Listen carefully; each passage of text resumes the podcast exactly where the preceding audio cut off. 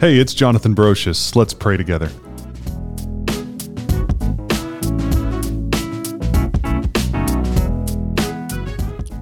It is better to take shelter in the Lord than to trust people. It is better to take shelter in the Lord than to trust in princes.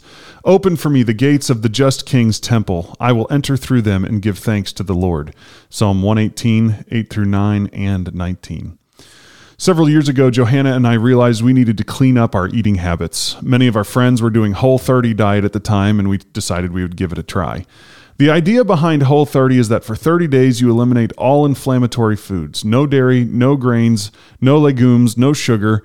Certain preservatives are not allowed either. All that stuff gets tossed out. Instead, you're eating eggs, meat, vegetables, and fruits. The idea is that you're letting your body detoxify from all the garbage that we've put into ourselves over the years. You're getting that stuff out of your system. Then, after 30 days is over, you slowly reintroduce foods back into your diet to see how they impact you. Because Johanna and I were really interested in trying to lose weight, we also cut out the fruits so we could be low carb also. We were whole 30 and paleo at the same time. what could go wrong? I loved it. I would make massive breakfasts of 12 scrambled eggs and a half pound of sausage. Then for lunch, I'd have these deconstructed tacos with mounds of beef. At supper, I'd pig out on more protein and fat. I love protein and fat, they make me happy. But as time went on, I started noticing something. I didn't have any energy. I started to lag in the afternoons. Working out was hard, but in a weird way. It wasn't like the weights were heavy, it was like I was stepping on the gas and the car just wasn't responding. One Saturday, it hit, and it hit hard. It was day 23 of the 30. I woke up and I worked out. I came back in the house feeling pretty tired and worn out. I thought breakfast would help, so I ate my 12 eggs and my half pound of sausage but it didn't help. Instead, I started getting a headache. I had no energy. I tried to take a nap, but I couldn't really sleep. The rest of the family got ready to go to the park and meet a couple of cousins to play. I didn't want to miss the fun, so I went with them, but I was worthless. My head felt like a troll was just squeezing it. So I stayed in the car and watched like a pathetic lapdog as my family frolicked around the park. Finally, I couldn't take it anymore. I looked over at the console between the driver's seat and the passenger seat. There was a Tupperware container that Johanna had packed with snacks for the kids. It had grapes in it. They were off limits. We were low carb, remember? But something needed to change. I ate four grapes, and it was like the world was in Technicolor again. I realized that I'd been saved from death. I could hear sounds without feeling like my skull was going to explode. I ate more grapes, then all the grapes, and then the sandwich with bread that Johanna had packed. I felt amazing. I felt power coursing through my veins again. I was back. I leaped out of the car, declared Whole 30 to be done, and moved on with my life. That was the end of Jonathan's low carb experience. I had learned an important lesson. Jonathan needs carbs or he turns into Paul Blart from Mall Cop. Since then, I've worked hard to manage my weight since my brain seems to be incapable of regulating my appetite on its own. The only system that I've found works is to measure my food and make sure that I get enough protein, carbs, and fat each day. It works, and I'm sticking to it.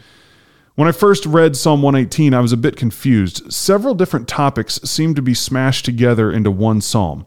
At first, it seems like the author is describing a worship service. Then he switches gears and talks about how God has helped him during a time of trouble.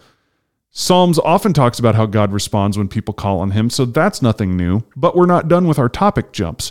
The third topic is how it's better to trust in God than in the world around us. And finally, the last half of the psalm changes back to discussing the worship service. The author describes the offering on the altar and how we need to worship God. It's a bewildering set of topics. At first, I couldn't figure out what the common thread was that tied them all together. But after a few minutes of pondering, I think I have an idea. The author is holding the dependence upon man and giving thanks to God in contrast. He's trying to show how giving thanks to God is a much better way than leaning on men, which is fascinating to me. I've never thought about these two topics as being related at all, but they are. Just like the whole 30 low carb diet failed me, men have failed the author of Psalm 118. In fact, humanity has failed all of us. That drove the psalmist to cry out to God. God answered, which means it's time for thanksgiving. And just like I'll never try to live without carbs in my diet again, the psalmist is saying that he's never going to try to attempt life without thanksgiving to God again. He's found his new way of operating. Rather than depend on man, he will always be pursuing thankfulness to God because he's found the source that will never fail him. And that's what the author uses to drive his worship when he attends the temple. It's the same thing that should drive us when we attend church. If you're attending church just to fulfill a religious duty or to make other people happy, don't bother. You're wasting your time. Instead, I'd encourage you to think about all the ways that God has gotten you through a tight spot. The correct response is to join with a bunch of other people who've also been saved and celebrate that. Let that be the fuel for what you do in church. Let's pray.